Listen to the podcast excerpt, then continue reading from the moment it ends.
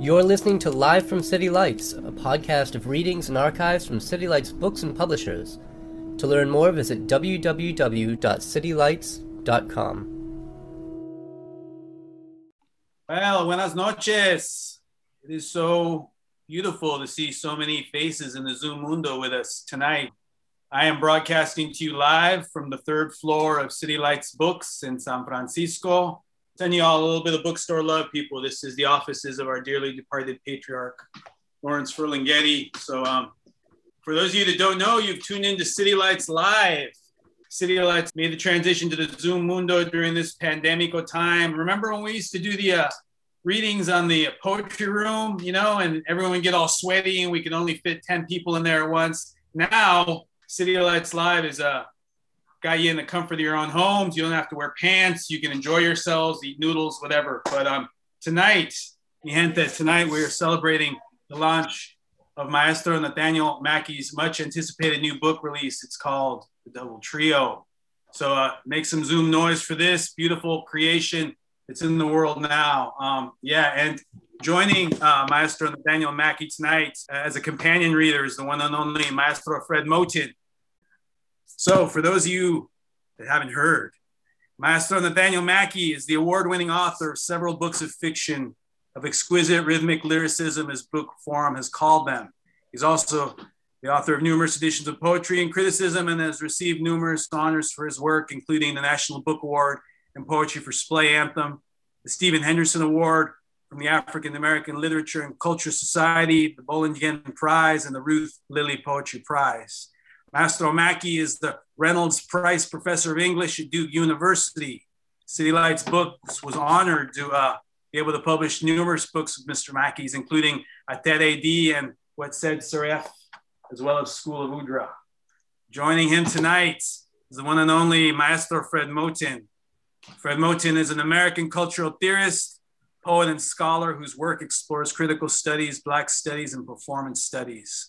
He's a professor of performance studies at New York University and distinguished professor emeritus at the University of California, Riverside, and the University of Iowa. Fred Moten's scholarly texts include The Undercommons, Fugitive Planning, and Black Study, which was co-authored with Stefano Harney.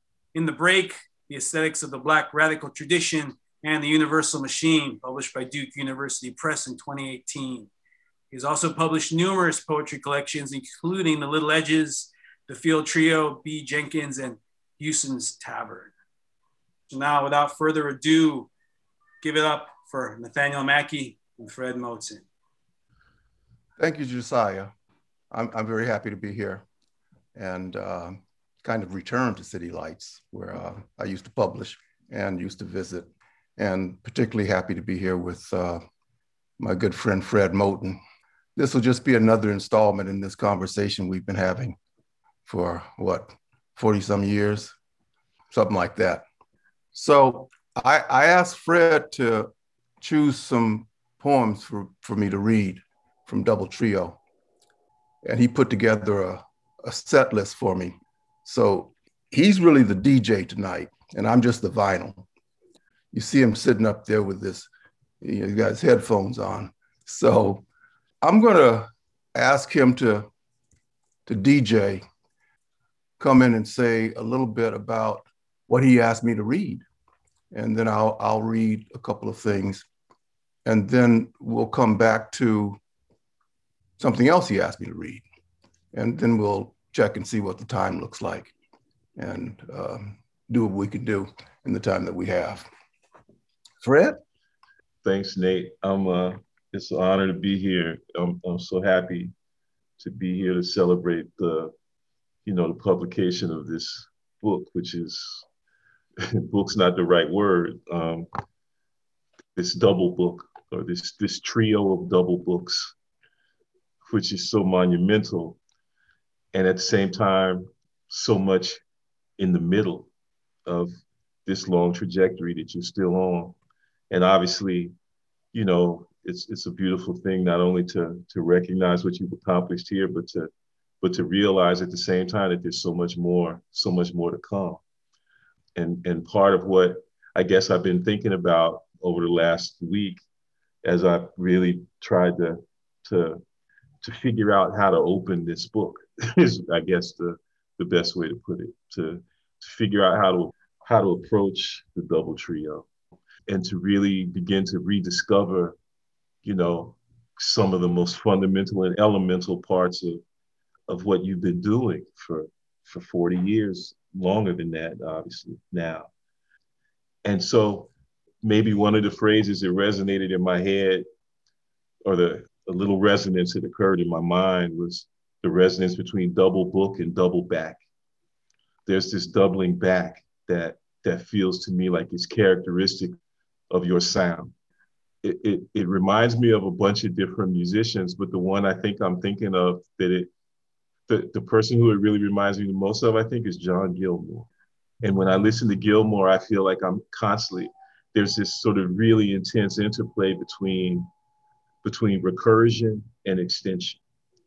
And and I I thought of it, you know, I, I wrote this to you the other day that when I'm reading when I'm reading your poetry, it feels like uh, it feels like there's an arm reaching into some both new and old terrain, but the reach of that arm, the reach uh, you know, the, the, the extension of that arm moves by way of a kind of curl. I'll tell you what it reminded me of. Imagine it reminded, it was as if I kept thinking that there's a tree, a tree with a limb that wraps around itself, right? And when the tree reaches out, it reaches out by way of that, that recursion. It reaches out by way of it's this kind of intense circling. And of course, that circling is, is complicated it made me think of the three terms that, that, that, are sort of fundamental to, to your book from 2006, Splay Anthem. You know, braid, fray, and nub. Imagine a, a tree that reaches around itself to reach out, and in a way, it also is always eroding or cutting off that reach too. And then the loss of that reach becomes a theme that, you know, so that there's always this yearning at the same time as there's always this reaching. It's it's it's a it's an extraordinary accomplishment to to create that kind of topological confusion for a reader. And that topological and topographical confusion can become it, it just it's such an amazing terrain to, to find oneself lost in.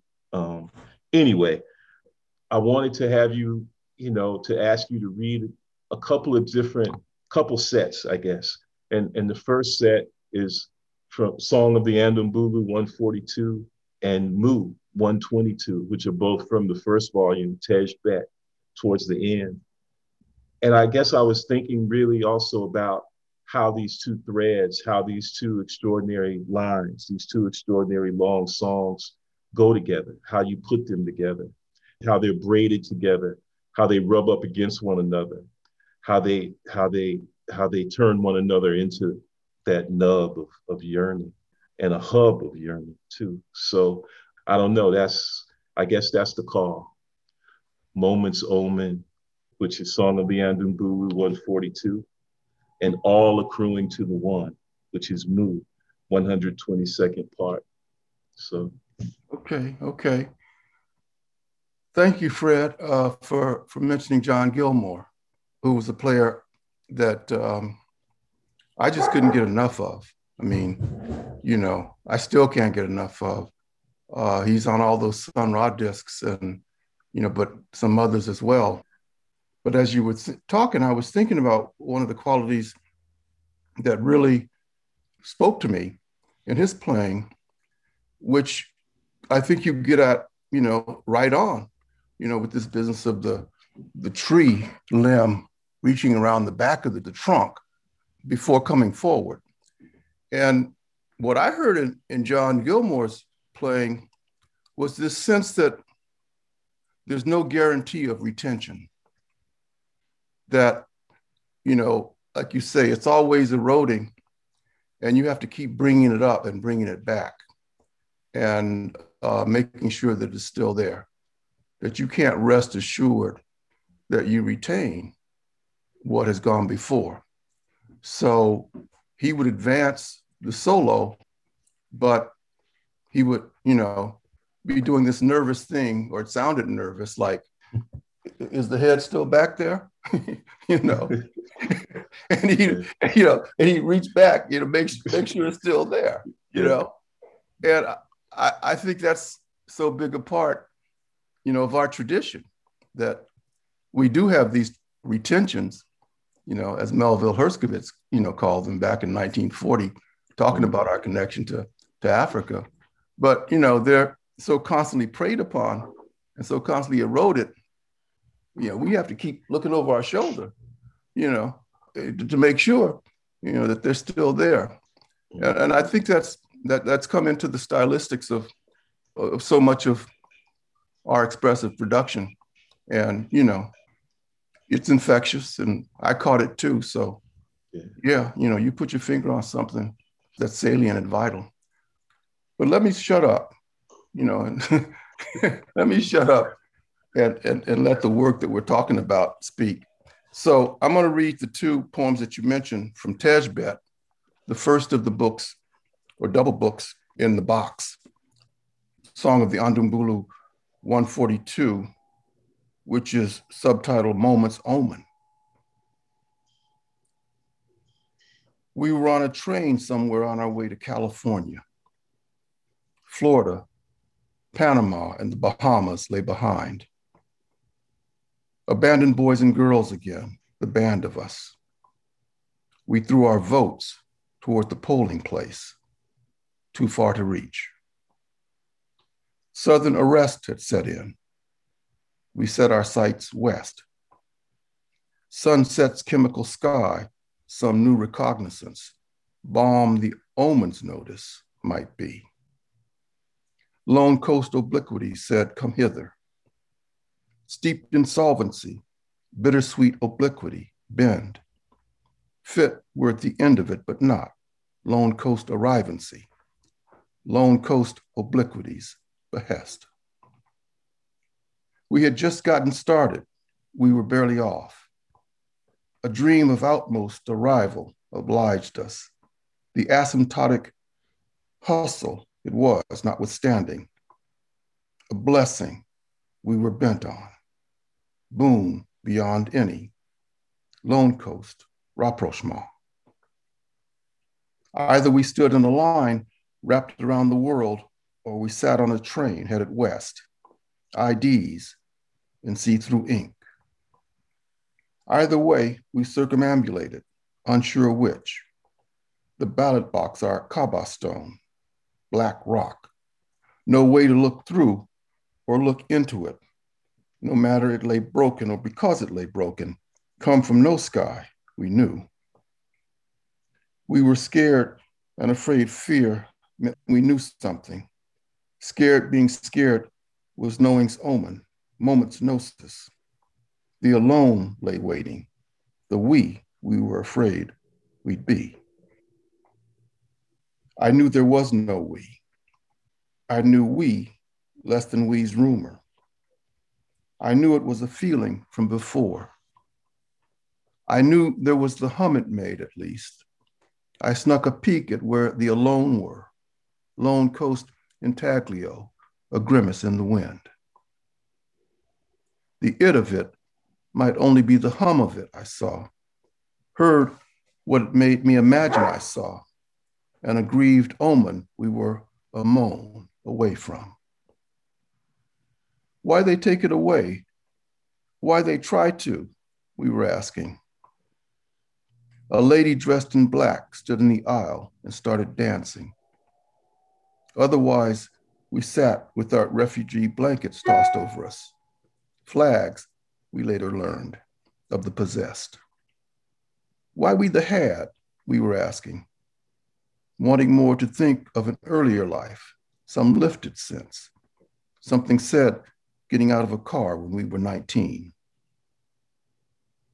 So it was, and so it went.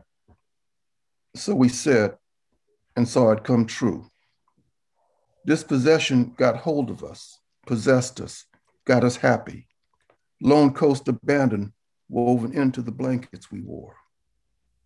Now it was a bus we were on, going backwards. No matter we sat in front. Where was the ballot box, we were asking? Where did they put it? We soon saw the way, the fey design of it, away from Lone Coast while on it, none of us knowing where, none of us knowing when. We were in the aisle now, the lady in black, our leader, Lone Coast Islander. She intimated, Come hither, gave the air a bump with her hips and gave it a grind. Give it all a don't care damn, we took her to mean. She was the moment's woman, frustration's main squeeze. Given to paradox, don't care damn, we gave it up to. All of us only there not knowing why, she made us admit. She took it from juke to flamenco before we could blink. Back stiff, head and chin high, heels hammers, face rationing pride and duress. Eyes elsewhere, her hands bore mudras, a sign from the east, it seemed. Don't care damn a danced indifference. Dance don't cares, tawil. Heels hit the floor. We'd had enough. The lady in black's heels hit, and ours followed. Heels hit the floor on the bus that had been a train, the bus that again was a train when our heels hit. A Websterian growl went up as they hit, Cante Jondo's friend. A breathy reed squawk behind each of us, a Kundalini black snake moan. A buttress, it seemed it was, in back of us. Gravelly strafe, Camarón, would have blown had he blown a horn. Thus it was we spoke of clowns and kings, each of us conducting our lone apocalypse. Nature Boy, before we knew it, was on the box that wasn't there. Instead, we spoke with our feet. An early joy relived in a dream came next. Lone Coast reconnaissance, dreamt of Entelechy, hinted what a rival might be. slogan. What it was was dance was a weapon for the weaponless. Would be, some would have said. It wasn't some next level stuff. We'd have none of it. A way of being away that brought out in was all it was. Frown line amenity, a wrinkle in the wind, noses up as though we took offense. What it was was we did take offense. Ballot box obscurity afoot, no one would not have. Deep song dances hauteur was no shuffle. All heel was what it was, all stomp.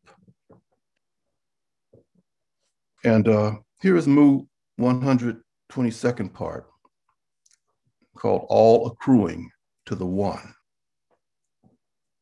Again, we came to speak of the one, an idea whose time had gone and come back. On a balcony overlooking the hill sloping west, sun we turned away from, squinting. There was the one we have by not having, Huff explained, a lost or a secret someone, stashed inside appearance, put away. There was the one have can't keep hold of, split between it and the it of it. One, short for beautiful one. Next, Annuncia spoke. So prim and so proper this go. Containment's avatar this time around. The eloquent life Huff held forth about, she'd have none of. Philosophe, against all odds. It, she said, is all there is of it. No such it as the is of it. No it inside it held apart, no split, no one that's not one, the one. I'd have said we might as well stare at the sun had I spoken. Zeno pulled my arm as I went to speak, and I said nothing. Itamar said all talk about the one gave him a headache. Anuncia kept at it even more. Let the one be the one, she exhorted, a theme she parsed and repeated, not letting it be if letting go was what it meant. No raw one would she abide, albeit raw was the one let be. No one but she cooked and cooled it. No letting be, the it, she said, was all there was. All, she said, accrues to the one. No two ways about it. Had by it, we have it, she said. No way out. The balcony shook. The building slid down the hill in the backs of our head, too prone to throw our hands up, too in touch with collapse. The one was our hands and our feet were the one, and our bellies and our minds and everything was burning with it. A coral keening rose up from the dunes that were not there, the Sahara so far from lone coast, but also not. We poured drinks all around, and we called for more shabi. All thought not of the one unwelcome world pivot, a perfume like worry the strings quivered with, our bodies leaving us, or we them. Tell me about the one was on everyone's lips, said so as to seem offhand, albeit inwardly, each of us begged. So much having been said, we wanted more. Tell me about the one, I turned and said to Zeno standing next to me. Tell me about the one, he turned and said to Zanette standing next to him. So it went, passed on by each of us. Tell me about the one. Planetary pitch, pivot, pure vicissitude, risk we took telling taken back in the asking. Tell me about the one, a kind of hurt put on us having to, told as we were warned we'd be. Suddenly, Sophia stood next to me. We needed to talk about Itamar's talk of her book, she said, calling it her so called book. She would hear none of it. The book he dreamt her spread legs would make. Were she to open them, the lineaments of when such were, she said. Now's not the time, I said. Tell me about the one. Something ominous began to build as we thought of the one. Lowercase O's nonchalance, no matter. The dead had come back for the day. All their favorite food was on the table smothered pork chops, pigeon peas and rice, chicken and dumplings, candied yams, macaroni salad, mustard greens, on and on. Tell me about the one was the grease on their lips, on ours. The unctuous dead kissed us askew, sloppy drunk. Tell me about the one's unanswered prayer. We were waiting to see the one, but were it, the dead said. Water all around, but thirsty. The one, the wet kiss they gave. There was the one, and there was the one that was. Huff was explaining.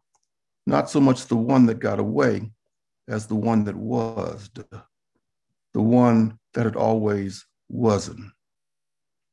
As though he basted our heads with salmon fat, he said it was, wasn't, no compunction.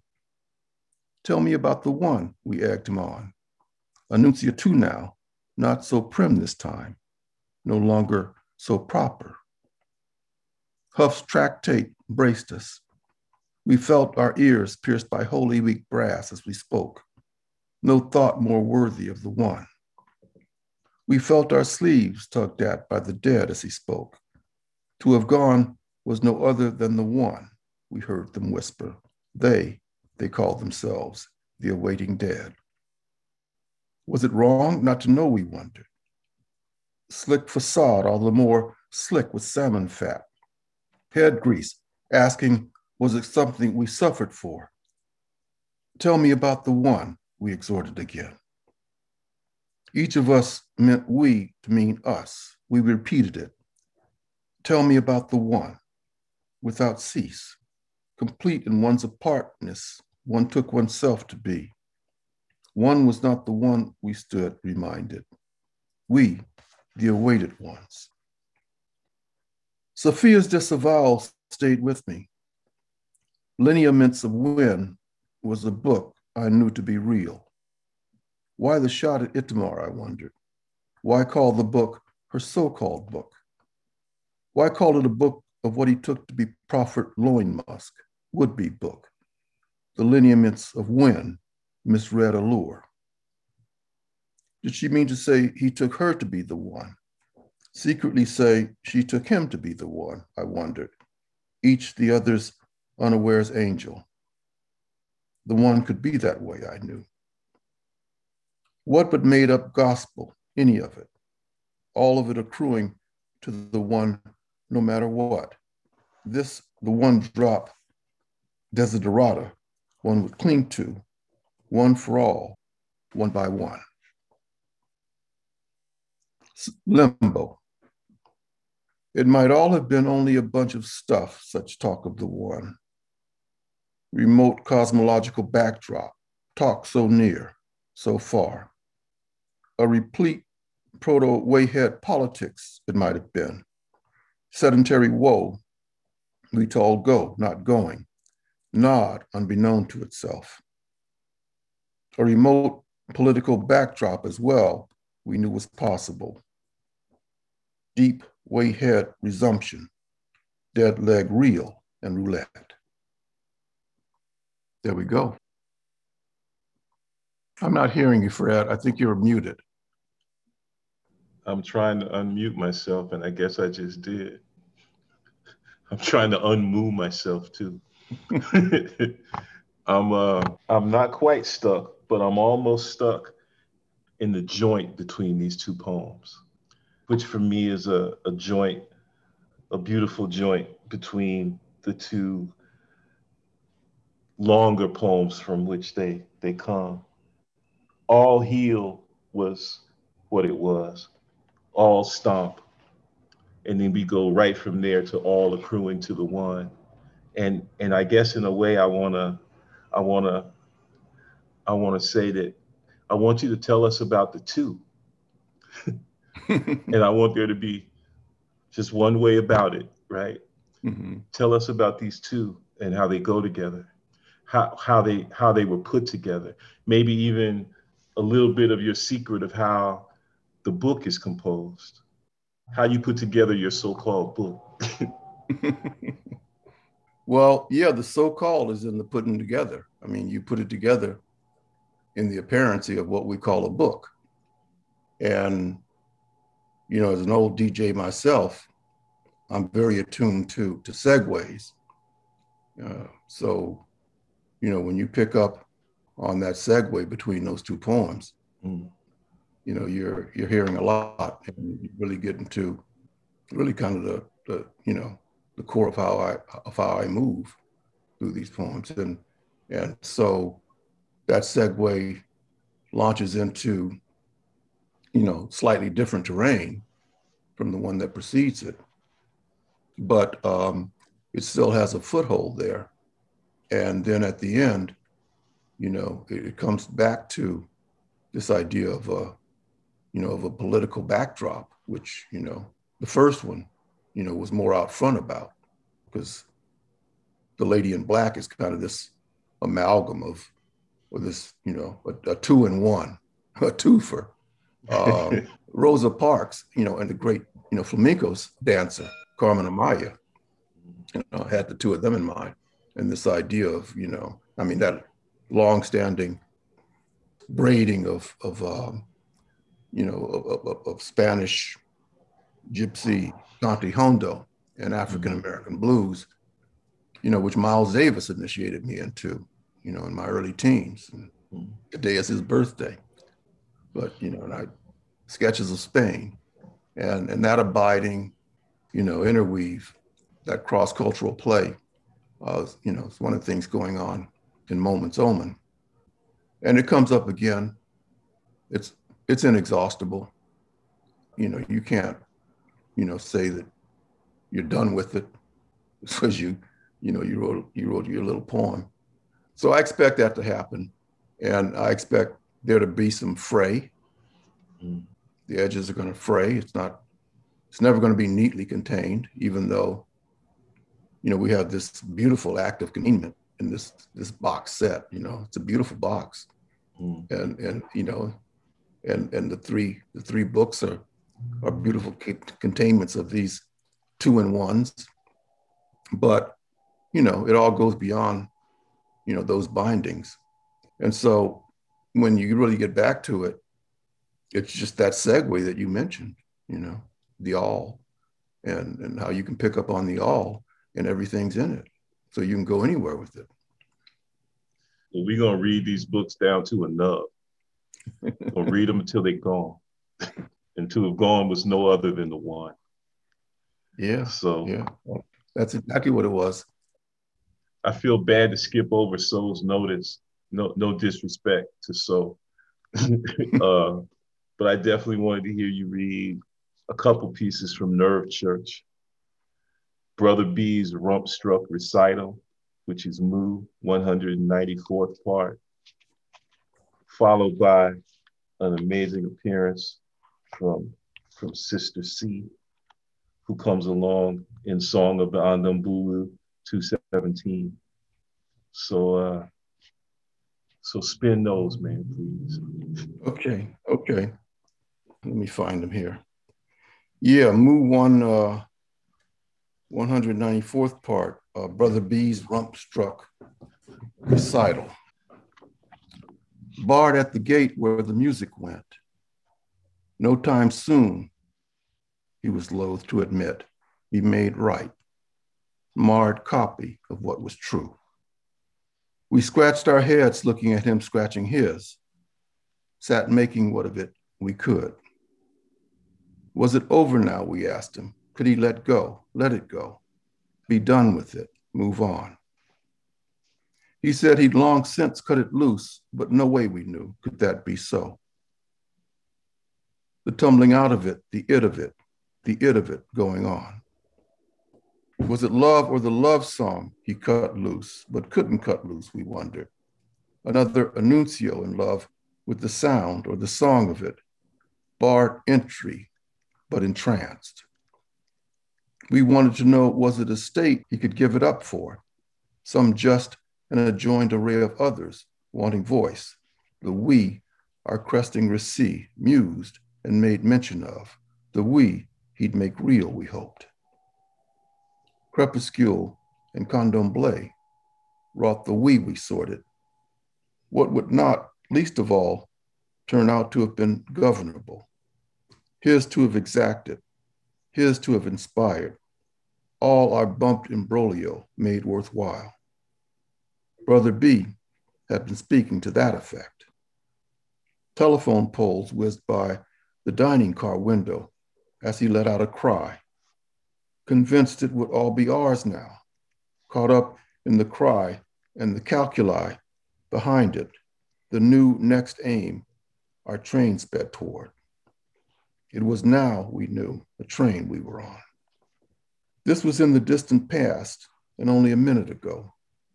He sat holding forth in the dining car as we sat holding forth. The car a car the train long since no longer had. So, what were we, we wanted to know, and where, and how so?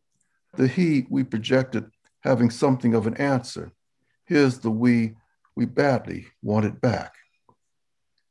We were nothing if not of the moment, alive to it, declaring itself. Brother B was Mr. Hotpot now. He wrote as though he wrote the Reed's letter. No mention made of his own low member, no mentioning the stiff bouquet emanating from it. He wrote in praise of Andrianette's nether lips. He wrote extolling her low beard's accelerant musk, all of it a dream of some kind he awoke from, sweating, nakedness newly doomed, he thought. He was truly Mr. Hotpot now, he wrote as though he wrote the Reed's letter, his dream a dream of Andrianette's jelly. It was, he wrote, the world's one respite, the world, old and mean, set in its ways. All this on a train that had been a bus, that had been a car, that had been a house, a rant and a holding forth. It was all we could do not to ratify. I said some things that felt like life had wrung out of me, Brother B announced, back to himself, back to being someone we knew or we thought we knew, at home with him, and him at home with us. Founding a new religion wasn't what he intended. Sound as though it was, though he did. A first church of jelly, it might have been, had he been intending it. A new and old gospel of Andrew perfume, waft he'd laid waylaid by. It was all an immaculate odor, no scent but the sound of it, a run he went off on, what always and anon would lie underneath. Up from under, he whispered, I need bottom. Something else, life wrung out of him, he took it. The train approaching a tunnel, the train going into the tunnel, the train coming out of the other side. Something seen in a face we'd long been chorusing. Something seen in Andrew behind he now held forth about, of late come to ask, was that all it was?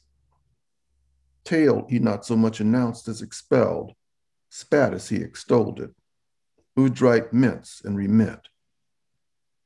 It was only a word, a word he drew down, only as if to say, deal with it.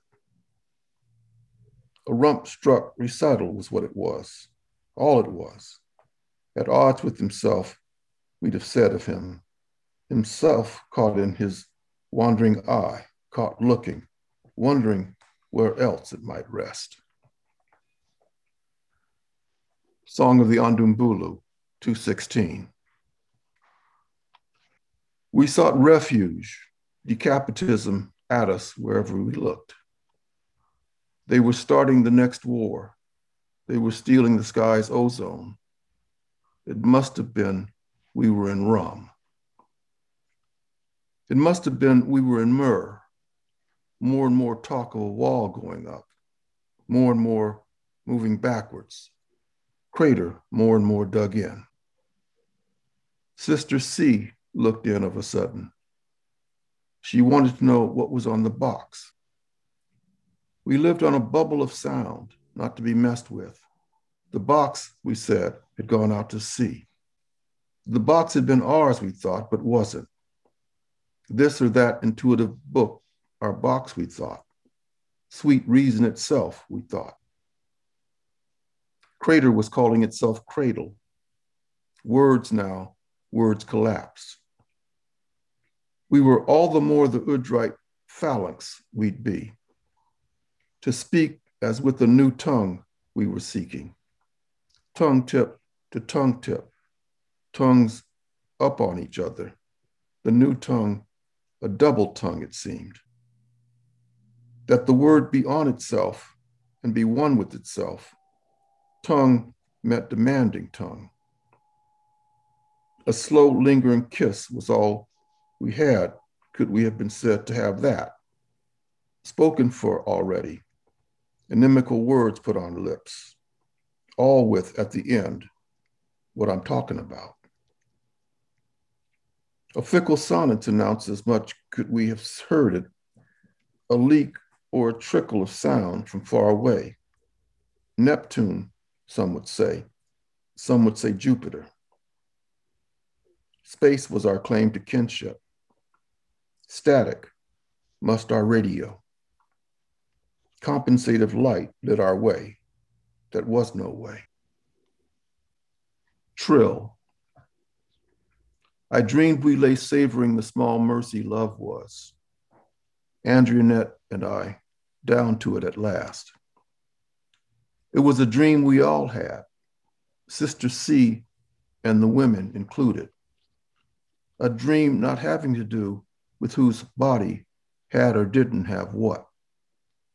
Andrianette might have been Andre, Andrianette might have been Annette.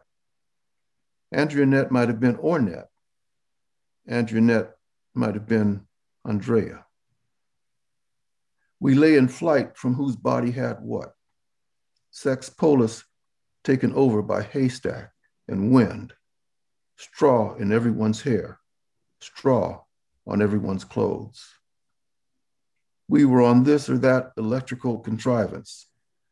They were saying something about an erectile college. Slavery lived on, some said. A closer look took us deep into Nur. Backwards walking nubs knew low, knew limbo, our reaction to which, again, was to run. We lay running, rabbits come after with shotguns and boots. We lay regaled, sprawls rendezvous with sprint, our restitution. She of the rumpled peacoat, me of the letterman's jacket, dream silliness, ruse, regret. All bets, it wanted to say, were off. Armor the way of the world we were in. The two of us in bed, fully dressed. We lay still, moving through the world at our leisure. Run's quintessence abstract, it seemed. A music made of squiggles massaged us. The box not having left was back. We lay in our clothes knowing what lay underneath, who had what, no concern. Grab was now the name we knew Nur by. Not no matter we lay without hands, having none of it but its foil. Hands dipped in freezing water, ritual ablution, ablution, we abjured it with. We lay unhanded, we lay in flight from grab and grope, Nur's twin principalities. We lie choked in our tuxedos, I blurted out, unclear why, unclear what it meant. We lie choked in our tuxedos, Andrianette blurted out in turn. Why were we in this place, we wondered, prone to say who knew what? Tongue's autonomy law. We lie choked in our tuxedos, we repeated again and again. We were in the palace of the peacoat, housed under Andrianette's ex's drab cover. Their two cats were in the sunroom basking, a domestic scene long since exploded she clung to. All of it come to nothing, all as if it never happened, all of it racked and repeating, nothing ever was. Leave it all to them, this ball of dirt, we were now saying. The Nurians, give them their fill. We imagined a we beyond all calculation, the billowing peacoat, a tent we congregated under, reckoning loves more than one. We opted out, no matter end's illusory offer. The it of it expunged, and it, outside its proffer, possible, we thought, and it, whose it we lay in whose umbra. Give it a don't care damn, we were saying now. Kiss it away, knowing why, knowing what we meant. We opted out, no get, no grapple. We were knowing it would be all right. Not being all right would be all right. Camarón sat us down as we wondered what next. That the box floated away told our despair. Hearts broken by politics again. Nub's facelift had fallen. Nub's facelift had never been. We heard a hammering in our heads and we wanted to hear more. We were post post something, it said. It wasn't clear what the something was. Comb over was all scrape, scratch, claw, post face itself, pure post. Bits of straw stuck to our hair were bits of sounds. We leaned on this or that eked out sonnets, the surge of one or another more than we could hope for. Mercy's wards again, mendicants again. Camarón's voice was all strafe, a stray corona, sunspots pocking the air it carried, came through. How could it have happened? We milled around, gasping. How could hair look so much like hay? We were asking. How could white be such a bright orange? We trudged up a foothill, workers leaving work. Voices caught in the ground, audible again. Attenuated, wide mouthed sound, roofed in static. Sonority domed in static, hollow inside. How could the options they were calling history be so dread? We were asking. The it of it against its ithm, no contest. The myth of it, the real of choice. We trudged up a hill of dry brush, our stomachs taken out, it felt like. How did it happen, man, that I, I don't want to act like the work wasn't always both deeply political and deeply erotic. But how did it come that the deepest political poetry and the deepest erotic poetry in this long trajectory got so entangled here in in these in this book and in these poems was it just strictly under the duress of having to come to grips with how it is if white had become so bright orange, combed over and fucked up as it was? It was definitely part of it. It was definitely part of it. Uh, another part of it was age, you know, to see how how deeply the fate of the body is tied up in in politics. You know, as you get older and one's ondumbuluousness, you know, the frailty and mortality of our being, of our humanity, our human condition, you know, becomes pressingly real. And, and what got us into this uh, state of terror under the sign of orange in the name of white. But a black man offering health care to all. And um, you know, having it named after him. And just the whole politics of finally who lives and who dies, who lives longer and who doesn't live quite that long, who gets their bodies taken care of, their ailments taken care of, and who doesn't. And um, the erotic, you know, one of the most joyful indexes of having a body, of bodily life, that possibility predicates a you know a certain degree of um, bodily viability, health, and care for health, health care, and so you know again as you get older, and the precarity of bodily being becomes pressingly real, you see how this was a fight and the opposition to it you know, went to the very heart of things. Yeah. And I stress heart. But you stress bottom too. and and the need of bottom. And uh man, I, I guess I thought where you began with those first two poems and the, the throwing of votes.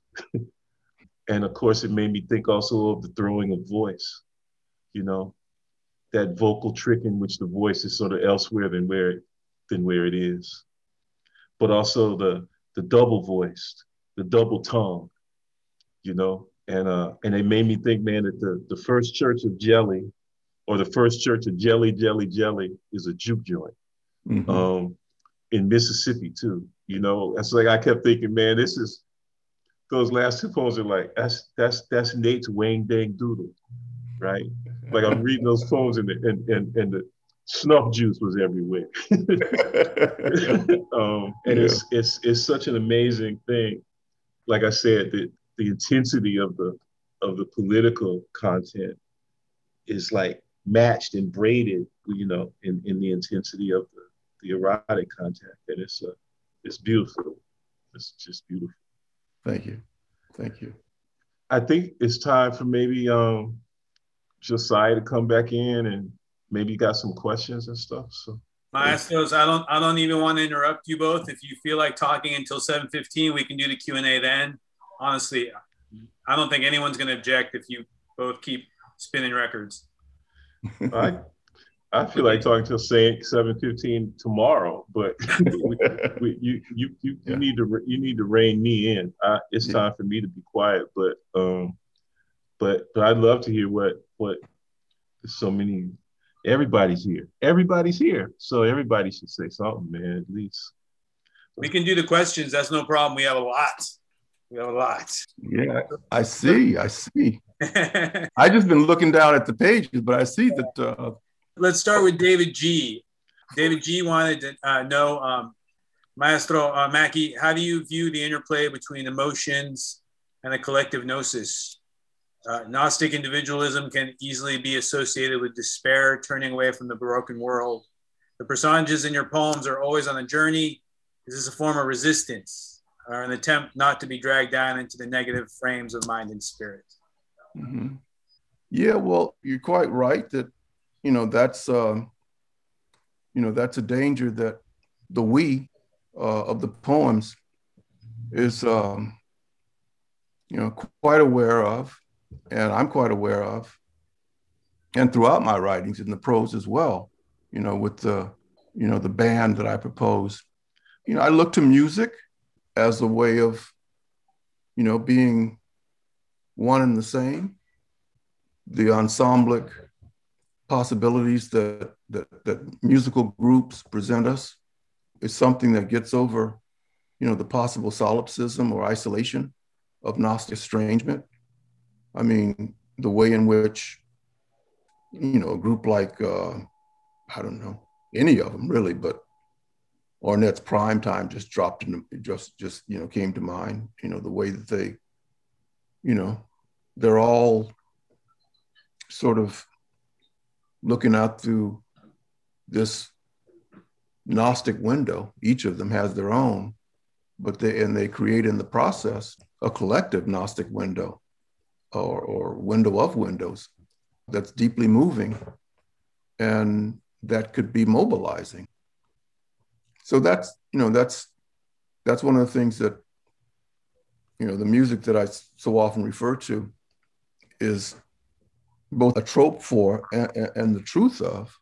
And, you know, you know the way that we feel lifted by that. I think it happens in the other arts as well trying to make it happen in poetry, but it has happened in poetry for, for centuries. I mean, you know, and the visual arts and what have you. I think that to give expression to Gnostic apprehension, you know, is, is, is to join hands in some ways and, to come together. I mean, it doesn't have to be, um, and in, and in the traditions, you know, the historical traditions of Gnosticism, you know, have often been communal, you know, bands of, uh, of, of knowing uh, folks banding together and, um, you know, dealing with the exigencies of, of life in one way or another. So I think the, the, the, the pronoun we in my work does a lot to try and answer that question. Maestro, he want he, he wants to hear more about the one. Matt is asking uh, you to tell us more about the one. Can I tell you more about the one? Well, I could be cute and say if you have to ask, you know, you're in trouble. You know, pull one of those uh, Ellington, you know, Armstrong lines on you.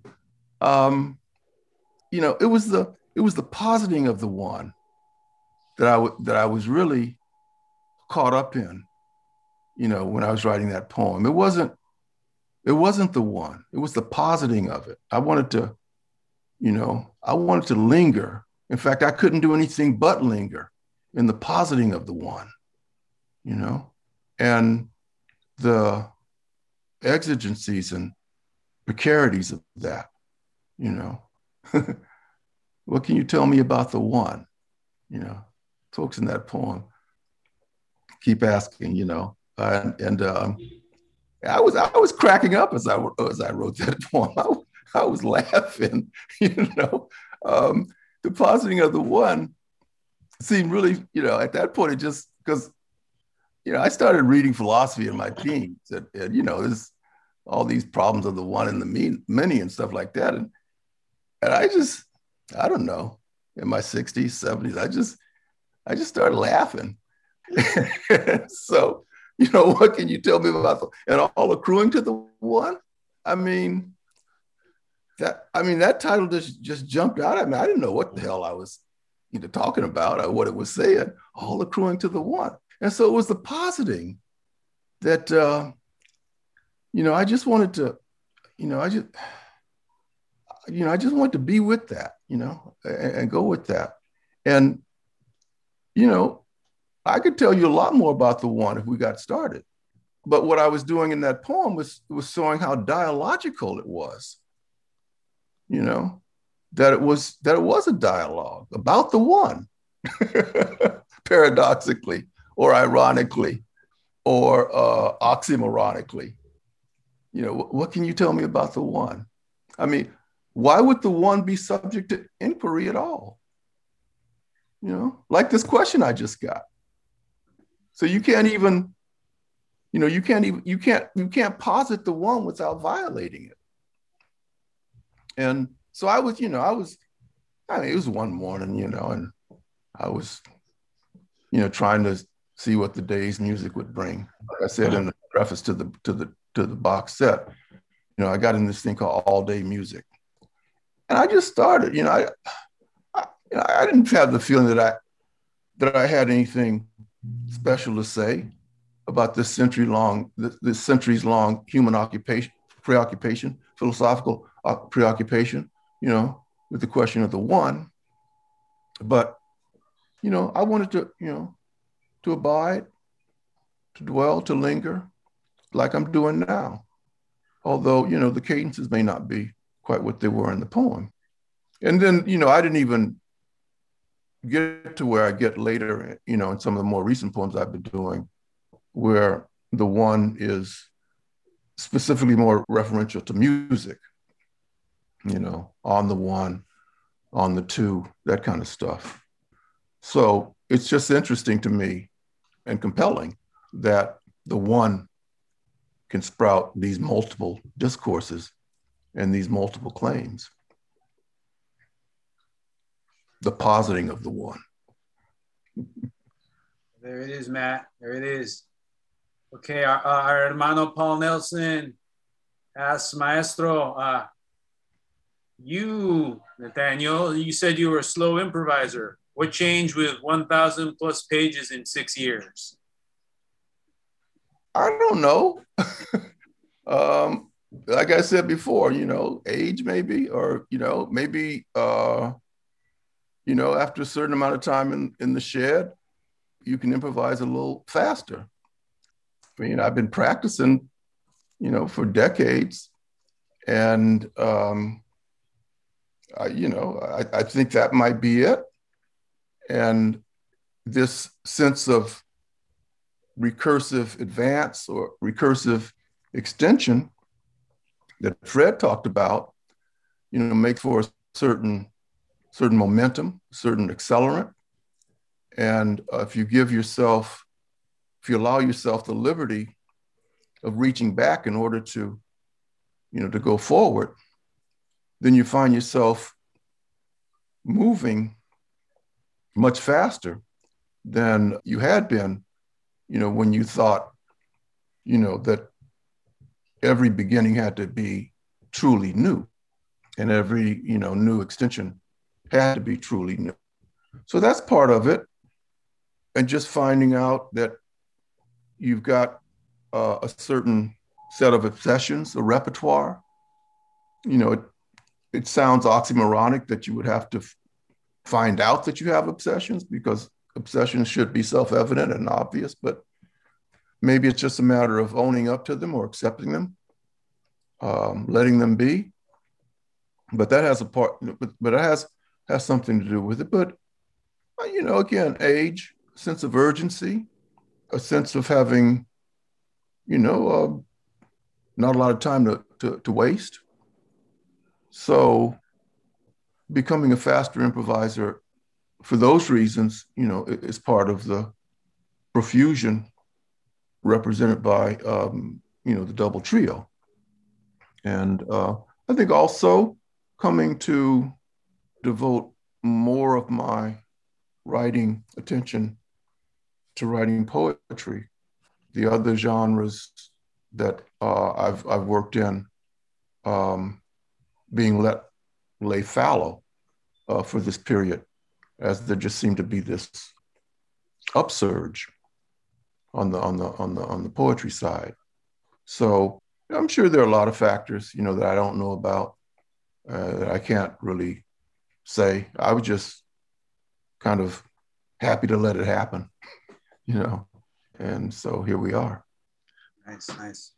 Okay, uh, Evi, I'm sorry if I mispronounced your name. She has a comment and a question. Uh, Nate, your syntax is like is yours like a fingerprint, unmistakably. Uh, at times, reading you over volumes and volumes, I feel like you've used 10 sentences to articulate 10 million ideas and emotions. Is it the durational aspect of your writing that keeps the sentences, the language of the sentences, the images of them new, i.e., that the world keeps changing beneath our feet? Or is renewal within an all too familiar scene the heavy lifting of your practice, the sifting of sounds and semantics for a way forward? Yeah, I like that. You know, the the renewal. You know, within the familiar, the heavy lifting of it, and the attempt to, you know, see possibility rather than fatality and finality in the sentence. I mean, there's that pun that people have, especially poets, you know, have been playing off for years, decades centuries, you know, sentence as this grammatical unit, but also, you know, sentence as uh, an imposed fate, finality. You know, you are sentenced to to life in prison, or you're sentenced to capital punishment, or you're sentenced to, to 10 years. So the syntax is is kind of a, you know, a, struggle to open the sentence up. Thinking back to my uh, my model and mentor Wilson Harris, to find pardon in the sentence sentence, and so those signature, you know, acrobatics, if you want to call them that, or calisthenics, whatever, um, the recursive extension that Fred talks about, is that seeking of, of pardon in this all too familiar sentence that just gets pronounced again and again and again and again. And we find ourselves in places that we thought we had moved beyond. I mean, I the stuff we're dealing with now, the return of all this stuff. I mean, I'm I'm in my early 70s. You know, I, th- I thought we had put this stuff away in my late teens and early 20s. I thought we had dealt with, you know, all this uh, recidivist racism and white nationalism and you know uh, neo fascism that we're back at having to fight you know i mean it, it's it's depressing to look back over the span of a lifetime and see stuff that you thought had been dealt with and that we were advancing beyond come back with a vengeance and you knew better than to get too optimistic, but you know, optimism feels good. It's hard to, re- you know, it's hard, it's hard, it's hard not to get sweet on hope, get a sweet tooth for hope, you know. So um, this work of of expressive culture is one of the ways in which, you know, we buoy our spirits in the face of this heavy, heavy regime of the same or the, the recurrent same, you know, not the changing same, you know, that Baraka talk about, but, but the recurrent reactionary same. So, you know, there's something in there about, about that syntax that I think you're hearing and asking about. And, and that's what it makes me think about. J. Kameron Carter has a really beautiful question for you, uh, Maestro. Uh, is it fair to say that there's some relationship between the positing of the one and all accruing to the one and the work of another kind of we working across all of your work? Nate, going all the way back to eroding witness. I mean, Nerve Church. Yeah, I mean, it's it's um, it's a life's work, and you know, it, it, extends beyond my life, uh, the community of lives that are working in poetry and in other media and in other modes and vocations and occupations. It was early on that I kind of moved away from the idea of the isolated poem, the single poem, uh, even in any eroding witness, seriality begins to assert itself. And that's my first book. And the sense that a sense of ongoingness and the incompleteness of any one poem, any one book, any one author's body of work, that this is in a very profound way something that we're all doing and something that all the poems are doing together, however many of them you, you wrote would suggest that it's going to be a, a group, a set of seven poems, but it ends up being a set of eight poems. So that's already suggesting just in the the wobbly relationship between septet and the number eight already suggests that there's not going to be any anytime soon any nice final fit you know if seven turns out to be eight, eight is probably not going to be eight. And then nine is not going to be nine. So you've got these numbers that are more than themselves, calling for more than themselves. Yeah. More than themselves, uncontainable. So, so yeah, I mean, so it spreads out over a whole body of work. And my work, like the work of, you know, the various artists, thinkers, et cetera, that been nourished by and tried to learn from and you know deeply recursive you know. It keeps coming back you know. It, it's it, it's um it's of a piece but it's uh it's a halting uh and some, sometimes ragged piece. And it you know it doesn't arrive at some point of final statement and yeah, Jay, you're right to hear, you know, to hear um, echoes of, you know, they just come right from back at the beginning, you know, double trio, quite consciously, verbatim in some cases, is reaching back. Again, you know, the precarity of retention, you know, reaching back to eroding witness just to make sure that that phrase is still there and that there's still some use in it. I was talking to Fred. Was I talking to you, Fred, the other day? Was, or I, I must have talked to you one time about that that thing that Carlos Santana says about um, growing up as a kid and and eating sugar cane, the influence that has on, on his playing. Where, you know, it, and it spoke to me because I remember this from from you know being a kid in in Miami. But you know, you get a piece of sugar cane and and you'd eat on it, you know, and it's sweet at first and stuff, and you keep you keep chewing on it and sucking on it and stuff.